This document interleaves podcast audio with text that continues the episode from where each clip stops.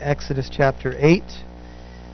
As we continue to work our way through the book of Exodus, that's the second book of your Bible Genesis and then Exodus. This is the book of the Exodus, um, and we are seeing God come with a mighty hand of deliverance for his people, uh, Israel. And as he comes, he's dealing with the Egyptians and a hard hearted leader named Pharaoh. And so we have looked at the first two plagues in the book of Exodus from the mighty hand of God. There are the first two of ten plagues. Uh, if you remember to last week, the first plague that God uh, smote the Egyptians with was the plague of turning the Nile River into blood. And the Nile River was one of the major uh, deities to the Egyptians. Remember the, gar- the god, as funny as it sounds, the god Hapi and the frogs and everything that happened. God definitely has a sense of humor.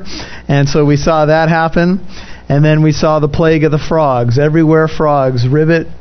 And uh, we looked at the idea that uh, there was an underworld. They thought the, as a matter of fact, they thought the Nile River ran through the underworld. Isis was connected to the underworld, and other gods, and of course the blood comes forth from the Nile, indicating perhaps that that god is dead. And then the frogs come forth, and they come forth in such overwhelming numbers that they are in the people's beds, they're in on the kneading boards, they're everywhere. Modern vernacular, they're in your bedroom, in your kitchen, in your oven. Frogs, frogs, everywhere, frogs. And it is a nightmare for the Egyptian people. And so Pharaoh has a moment where he wants relief, of course, and so he calls for Moses and he asks that Moses would intercede for him, and Moses indeed does do that. And you remember the frogs die out but the Egyptian people have to pile them in piles all over the land, and there's a stench, and there's heaps and piles of frogs everywhere. And I'm sure it must have been quite a project to try to get rid of these frogs and do something with them. Maybe it was frog bonfires. I don't know what was going on. But uh, there would have been a long time reminder of the mighty hand of God and of the stubbornness of their leader. Before we go any further, let's just pray. Father, thank you for your word tonight. May your Holy Spirit teach us wonderful things. May you grow us in our most holy faith to be stronger, to be built up on the words of life. Indeed, your word is our spiritual food, and we need it so desperately, Lord, to be strong. So tonight, let us eat, let us drink from the wells of God. This is your inspired word given to us for our benefit. Let us learn the lessons of not only the Egyptians, but the Israelites as well. Let us apply the lessons that we learn. And tonight, Father, we pray you'll lead us and guide us in Jesus' name. Amen. Well, tonight, as we look at plagues number three and four, we're going to have a message called the coming swarm. Yes, indeed, the coming swarm, because the plagues three and four have to do with gnats and flies. Verse 16 Exodus chapter 8. Now, what you have to remember about the Egyptians is that they had gods for everything. They had a god for the Nile, and the two first plagues had to do, were connected with the Nile. But now uh, we're going to have a plague that's connected with the earth, and they also believe in gods of the earth.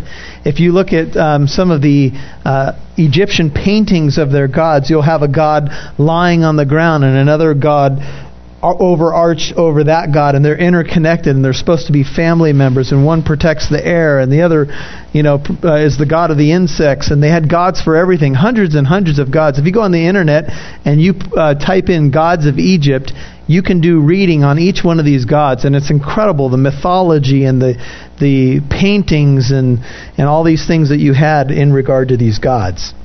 And God is going to go directly after their false gods, gods with a small g.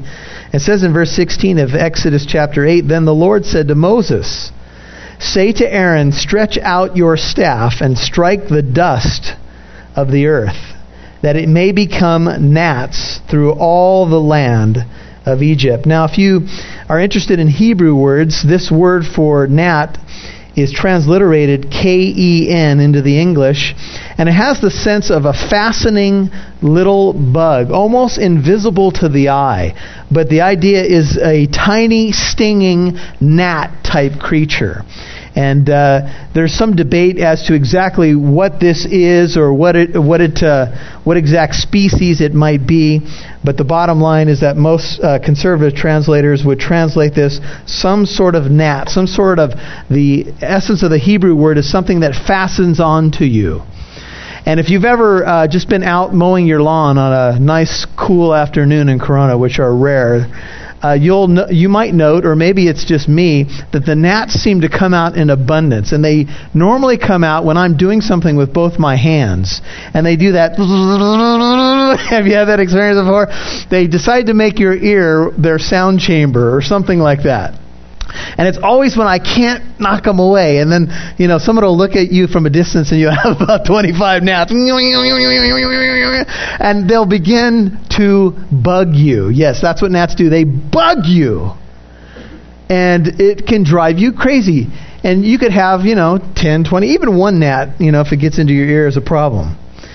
Well, the dust is turned into gnats, and notice, through all the land of Egypt. And they did so. They honored God, of course, by doing what he commanded. Aaron stretched out his hand with his staff, the rod of God, the shepherd's staff that God has now used to be the instrument or symbol of his power, and struck the dust of the earth. And there were gnats on man and beast. All, notice, all the dust of the earth became gnats through all the land of Egypt. There's two alls there and indicate that all the dust through all the land is putting an emphasis on the numbers of gnats we're dealing with. Gnats on man, gnats on beast, through all the land. Now, I don't know if the Bible is using hyperbole, which is kind of inflated language, or literally all the dust became gnats. And you can conclude whichever you want, but the bottom line is that there are mass quantities of gnats. And they're landing on people and they're landing on animals, and it's a big problem in all the land of Egypt. And so gnats, gnats everywhere. And you could imagine that indeed Pharaoh is bugged at this point.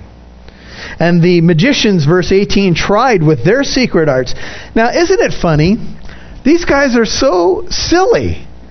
Because you would have thought that with their secret arts, if they had access to some sort of demonic power, I would have been the first magician to uh, come up with the off. Uh, you know, you know what that? What's that spray stuff where you can spray yourself? I'd be trying to, you know, come up with a huge can of off. I wouldn't be trying to make more gnats. But these guys, you know, they're just a little bit misguided, and so they try with their secret arts, and I don't know what they're doing, but they're doing some sort of chant or whatever they do to bring forth more gnats. But they could not. So the gnats were on man and beast. They can't seem to produce the gnats. And remember, the first two uh, miraculous works of God, they could imitate to some degree. Why they can't do the gnats, I don't know. But it is interesting to think about that the gnats come from the dust of the earth. And of course, in Genesis, in chapter 2, I think it's verse 7, we know that man was created from the dust of the earth. And God breathed into man the breath of life. He became a living soul by the mighty power of God. And now God takes dust, but not for the purpose of bringing human life. In this case, dust to produce pestilence. And it shows us the power of God that He can do anything He wants with His elements.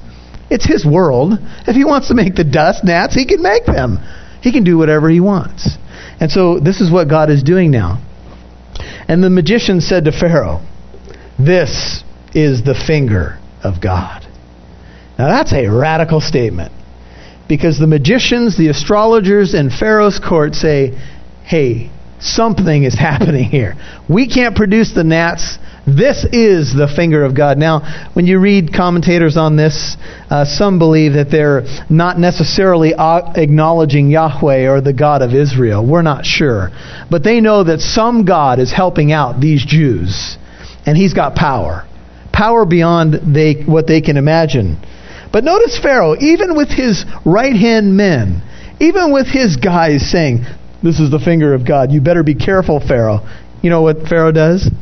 He hardens his heart. Look at verse 19. This is the finger of God, they say, but Pharaoh's heart was hardened, and he did not listen to them as the Lord had said.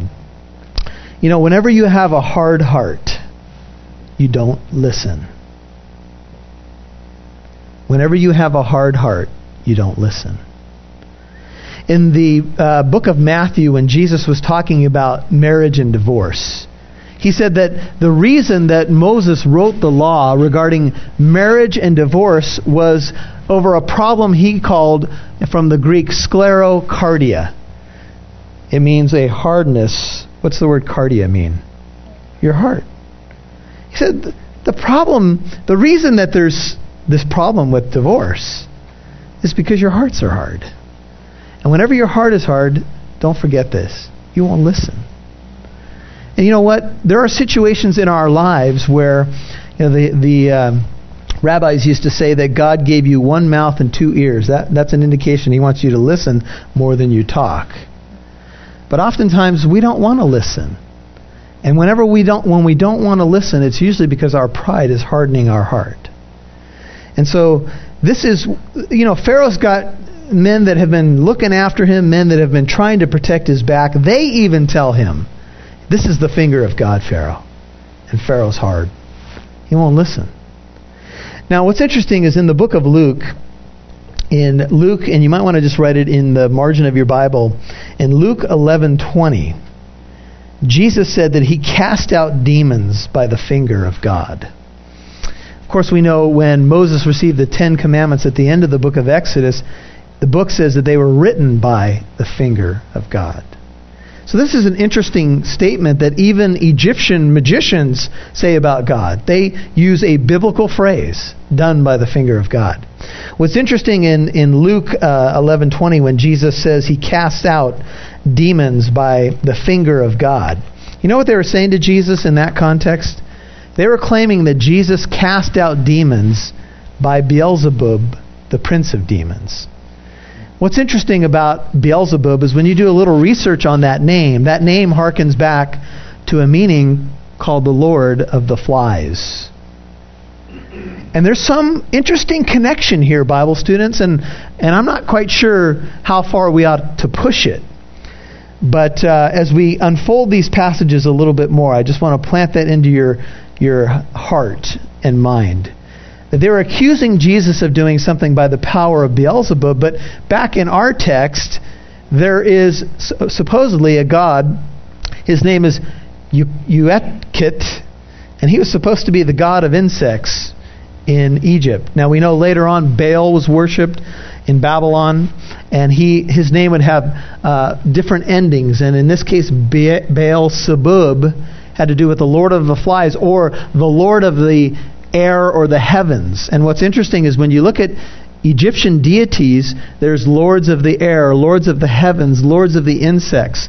And of course, when the Jews saw ancient peoples worshiping uh, gods with a small g, they would they would believe, and this indi- is indicated in the Psalms and the New Testament, that they were actually worshiping demons that behind these false gods, even though there were idols that were simply just made of stone and whatever else, wood, behind them, if you actually worship these things, if there was any power being manifested by these gods, it was demonic.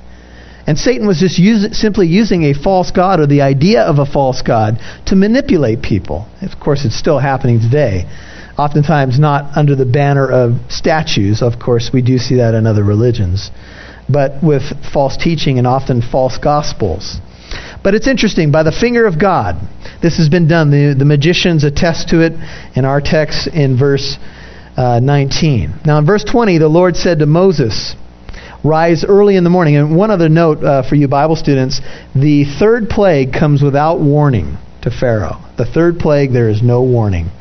And it just reminds me, uh, if, before we go into verse 20, that Pharaoh had a couple of warnings on the third plague. When the third plague comes, no warning. And it reminds me that, and we're going to see a little bit of a pattern of this, but when you push it, when you push the envelope, don't expect that you're always going to get a warning. Uh, God may not give you one. He may warn you a couple times, but then you may just get the plague, if you know what I mean. And I'm talking about people who shake their fist at God and will not heed when he's making a clear message to them.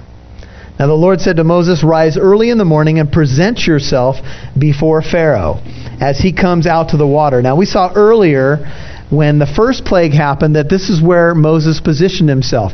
By the Nile, Pharaoh would come out to the Nile River, apparently as a morning ritual. He would go there because he believed the Nile was a god. He also believed he could gain some sort of supernatural power from the Nile. Moses was to position himself and present himself to Pharaoh right at the Nile. Now you have to wonder that after uh, Pharaoh seen the Nile turn red blood, he's seen frogs all over the land, and he's seen this plague of gnats in the air, gnats, gnats everywhere. He's probably getting a lot of hate mail at this point. When he walks out for his morning ritual to go out to the Nile, who's the last person on the planet he wants to see? But this dude with this shepherd staff and his bro. Can you imagine? The entourage of Pharaoh going out. Now, if you're Moses, now you've seen God's hand move, but now he says, now you go position yourself again by that Nile and you meet him there. Now you got to wonder, in Moses' humanness, you're thinking, wait a minute, how good is the staff if they try to kill me? I mean, I'm not, you know, I'm probably on the top 10 most wanted. I'm probably numero uno. And he was supposed to, notice the language, present himself before Pharaoh. And it just struck me that if we're going to do something bold in order to present ourselves in a situation to be obedient of, to God, we need to first present ourselves to God as a living sacrifice. Romans 12, 1 and 2 tells us to present our bodies as a living sacrifice. If you're going to be effective for God as his spokesperson, you better first meet with him individually. Amen? Then you'll be ready to meet the pharaohs of the world. Well, Moses, no fear, apparently. No trepidation. Remember, earlier in his career, we saw the excuses. I don't know, Lord. Maybe somebody else. Maybe I'm the wrong guy. Now he goes. And uh, Pharaoh is coming now out to the water for his morning ritual and say to him, Thus says the Lord, Let my people go that they may serve me.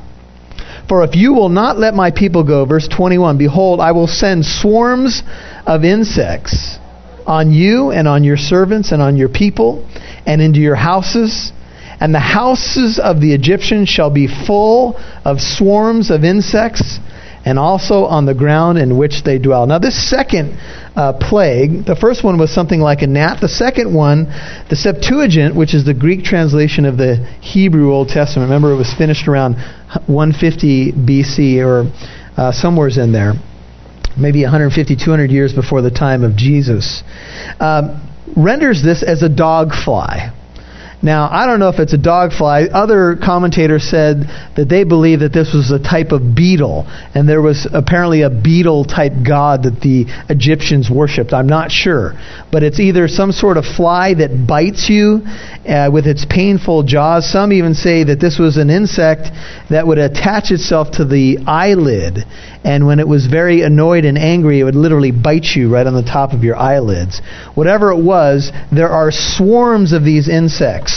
Uh, this is apparently the Egyptians considered this a manifestation of their god Uatchit. But in this case, I don't think that they think that this is a manifestation of their God. Because they're not experiencing blessings from the swarms of dog flies or whatever these things are. But these things are swarming, and if you look at verse 21, they're not only going to swarm outside, but they're going to be, notice middle of the verse, on your people in your houses, in the houses uh, where the Egyptians are, they're going to swarm insects. Now, when I walk outside my side French door at certain times of the year at my house up here in Corona, there are swarms of bees in my trees. I have this, some of those bottle brush plants. Have you seen those? They grow the red. And the bees just swarm to those, but they're pretty attracted to the plants, so you can walk by, but it's kind of an eerie feeling because you're and there's a pretty heavy buzzing going on, and you're hoping, I hope these bees just don't turn their attention to me all of a sudden, right? As long as they're in the tree, it's kind of cool. It's all right. But imagine that you can't shut your French door in Egypt because the swarms aren't only in the bushes they in your kitchen. They're in your bedroom. Wherever you go, you can't get rid of the bugs. Can you imagine being an Egyptian? No matter where you go, there's a constant swarm. Maybe by your hairdo. I don't know. You can't get rid of it. The magicians haven't created the easy off bug spray. This is a plague, folks. This is not fun and games.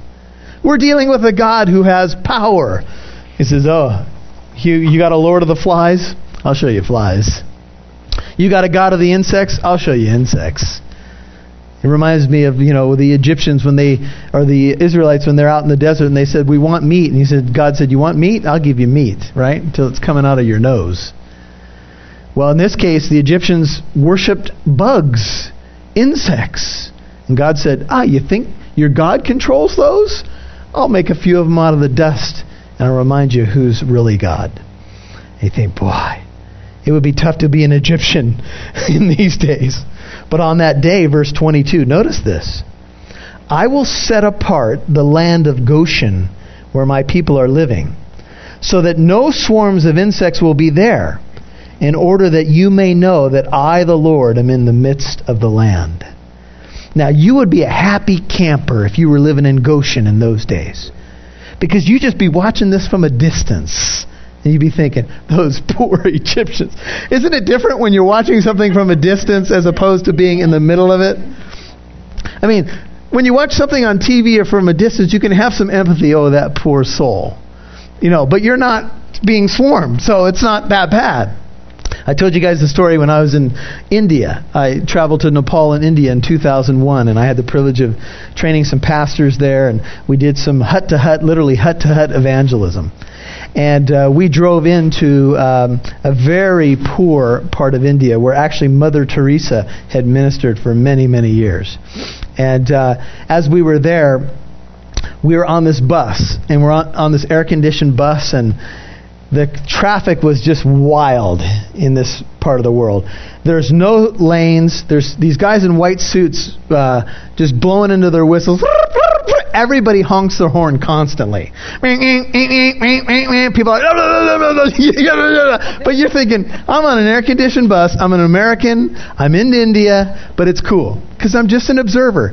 And then all of a sudden the the traffic comes to a halt. All these cars are merging. People are yelling. White officers, meet me. All this stuff. Still thinking it's all right. I hear, oh, there's a political uprising in the distance about a mile away. Some people rebelling against the government. I'm thinking, well, I'm still on the bus. I know I'm in India, but I'm still on the bus. And then all of a sudden,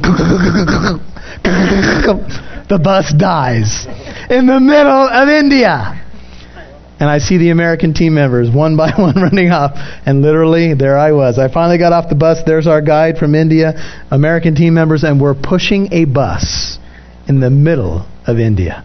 And I looked at one of our American team members and said, I am pushing a bus in India.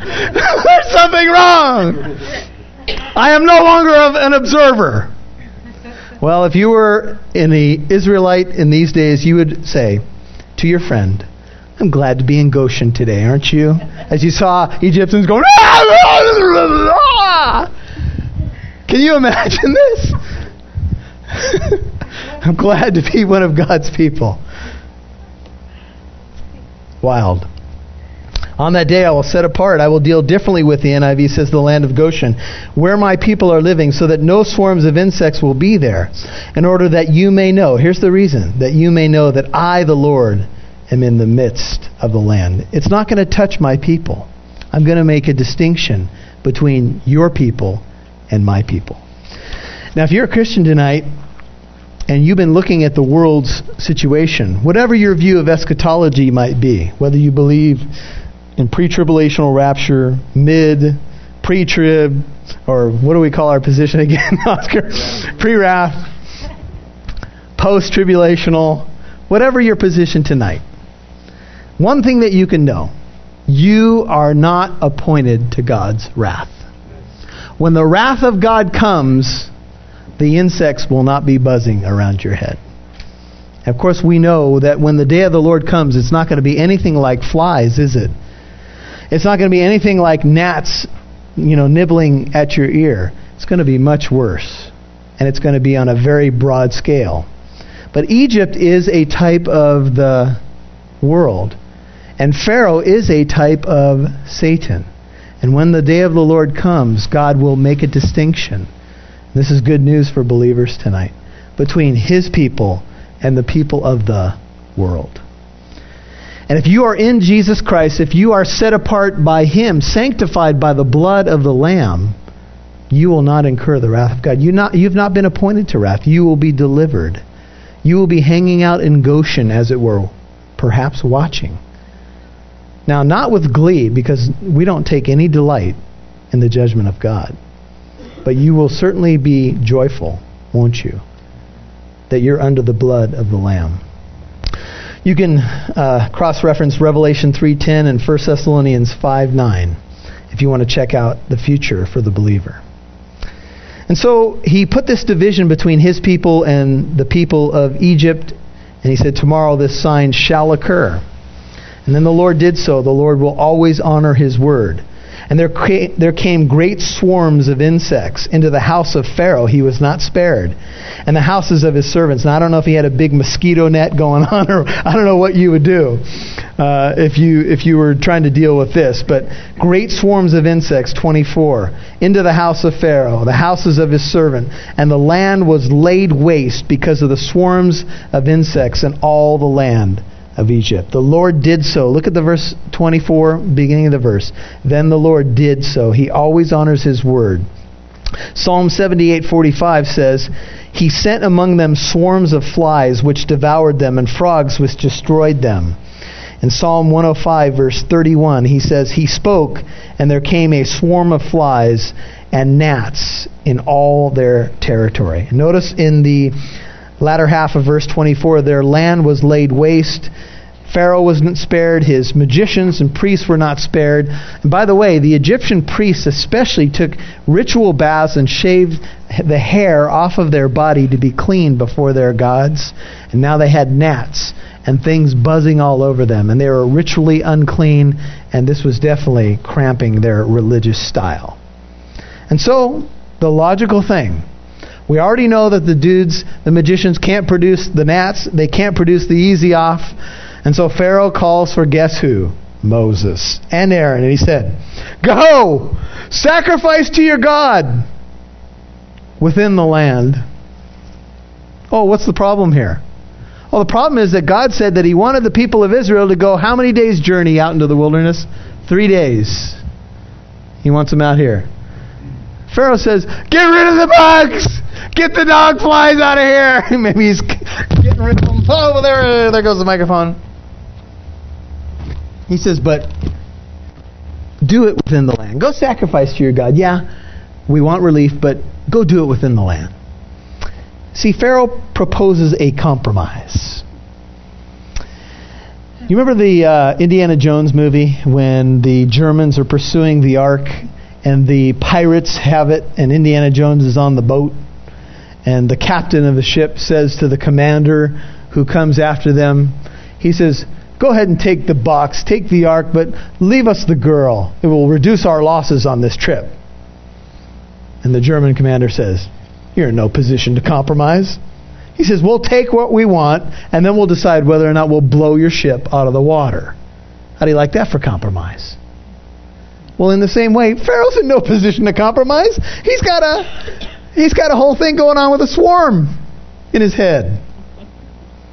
But he says, "Hey, go ahead, sacrifice to your God, but do it within the land. Don't go too far." Now, Pharaoh's a type of Satan, isn't he? And isn't that often what Satan does with us? Okay, you're going to church.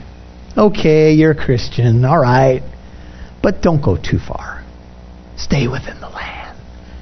Stay in the world. Don't go three days' journey. That way you can look back at us. Keep your eyes where they need to be. Don't go three. Stay in the land. See, that's what Satan says to us. You see, you don't want people to think you're fanatical. I mean, after all, the people of the world might think that you've really lost it. And the next thing that you'll do is put a Jesus freak sticker on your car or something. You know, that would just be way too far. And Moses said, It's not right to do so. For we shall sacrifice to the Lord our God what is an abomination to the Egyptians.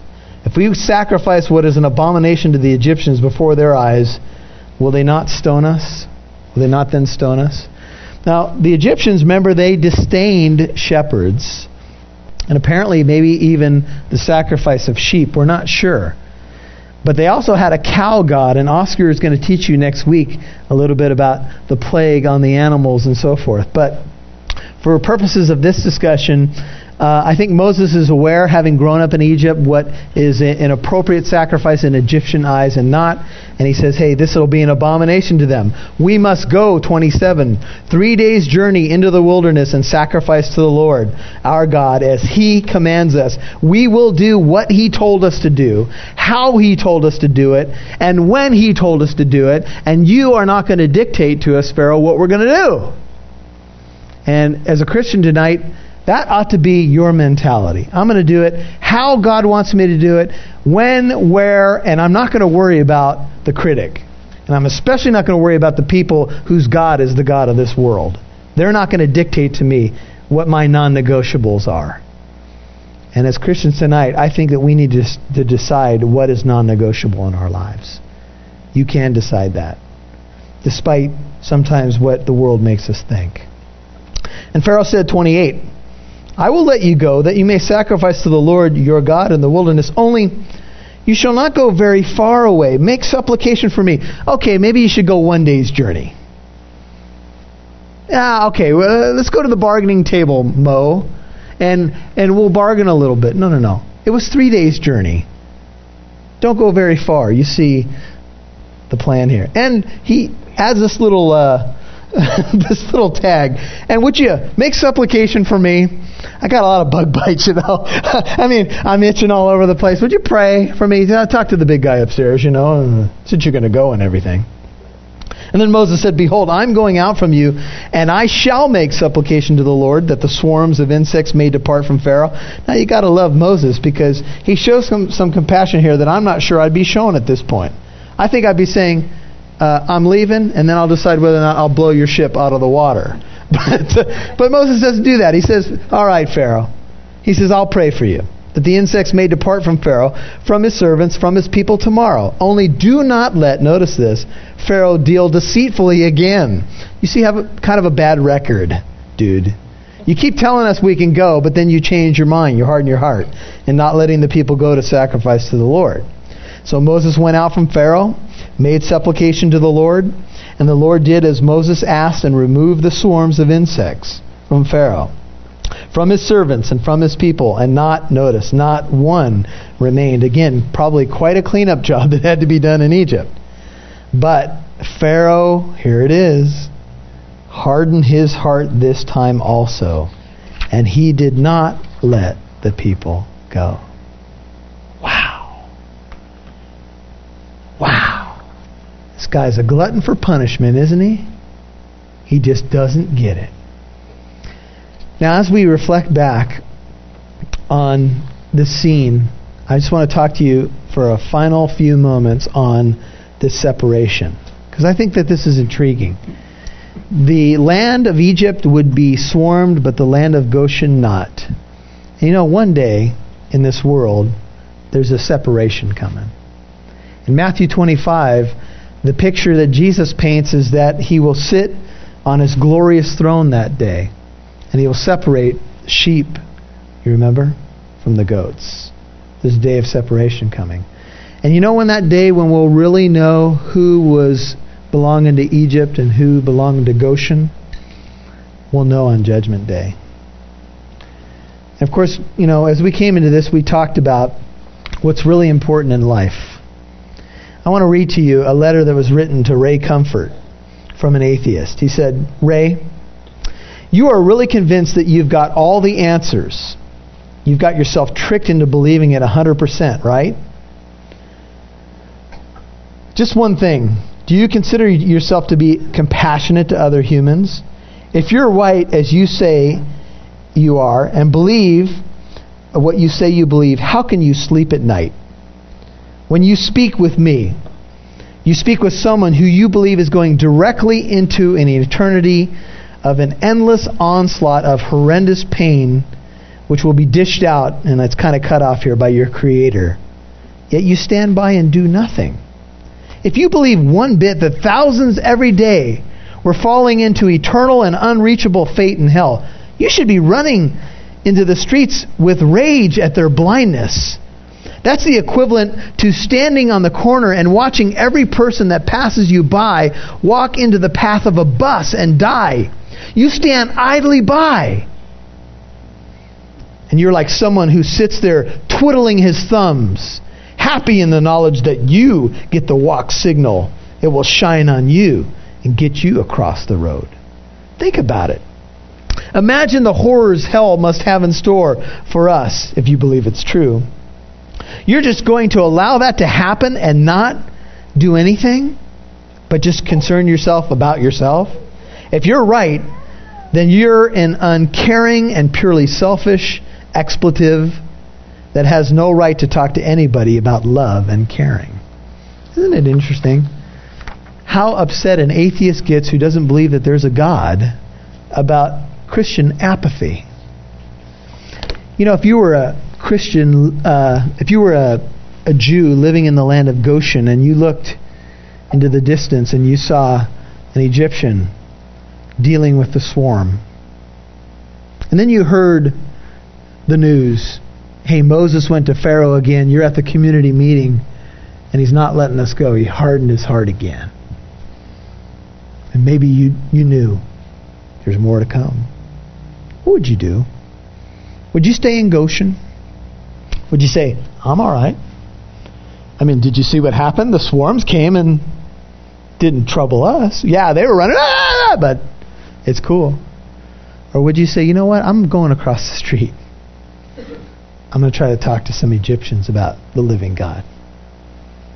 What are you doing about that? See, we all know there's a coming storm, don't we? We all know it's coming. Either when someone dies on this planet or when the Lord comes, if he comes in our day. What are we doing? Can we stand in Goshen and just say, I know, I see him running, but hey, I'm all right? Or can we say, you know what? No, I care. You know, they did a poll in the United States and they said that 2% of professing evangelical Christians have shared the gospel. 2% of the church is serious about evangelism. Is that the church of the book of Acts?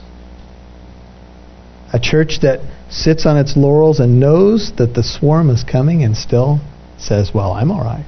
No. See, part of the joy of the Christian life is to walk into Egypt and say, Hey, there's a way you can be saved. There's a way you can be delivered. Come and know who God is. Come and find the living God. You know, as you see this separation too, it reminds us once again of God's love for his people. Because while he is dishing out judgment on Egypt in their defiance to him, he's protecting the ones he loves.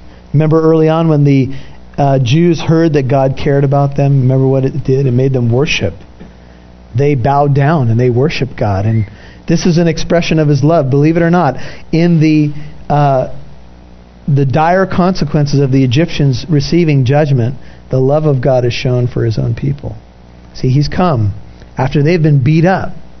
And you know, we talked a little bit about eschatology, but it may be that the church gets beat up for a while in a tribulation period. But God's going to come. And when he comes, he's going to deliver us from his wrath. Because we've not been appointed to wrath. But I would say to you tonight as the church, because I have a heart, a heart of an evangelist and because I'm speaking to myself right now too, just not preaching to you, talking to myself too, that we need to go out into Egypt, this world, and tell people there's a storm coming.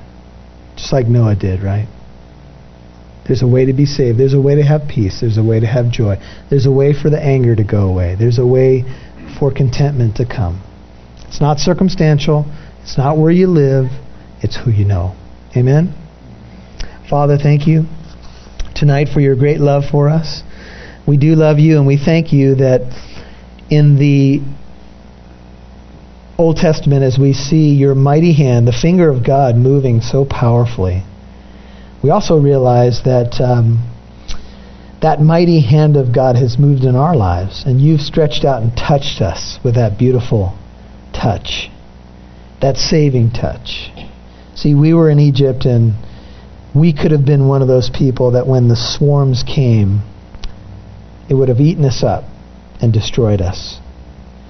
And yet you called us out of Egypt into your land, into the land truly of the living, those who are alive in Jesus Christ. And you set us apart, and you tell us we are your people, and you are our God. And one day, Lord, one glorious day, not too far away for all of us, we're going to be basking in your presence, seeing you face to face, and you're going to wipe every tear from our eyes. There'll be no more pain, no more sorrow, no more grief, no more disease, no more death.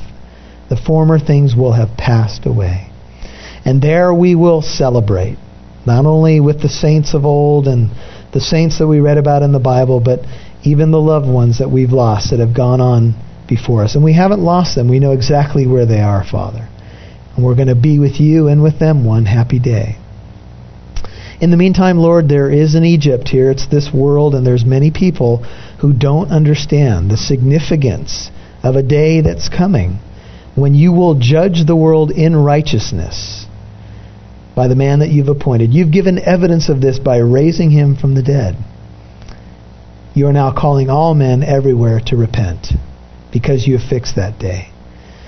With repentance, Lord, comes a beautiful relationship with you, one of peace, one of harmony, but one that also should have a burden for the others still left in Egypt who still have the bugs buzzing them, who still have that constant vibration in their ears, lack of peace, lack of hope for the future, and they can't see. There's too much junk flying around.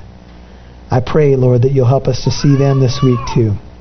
Not just stare off at them from Goshen, but to make a move and tell them where to find life in the living God, in the finger of God. We do love you, Father, and we glorify you for the mighty way in which you've worked in our lives. We thank you for loving us. We say, as John said, we love you because you first loved us. Tonight we want to draw close to you, Father. And so, whatever the cares, burdens, things that have come into our lives this week, may we cast them off. May we rejoice that we are set apart for you. But may we also have an eye towards Egypt. Not to live there, not to even participate with them, but to tell them how they can be saved. Thank you, Lord. In Jesus' name we pray. Amen.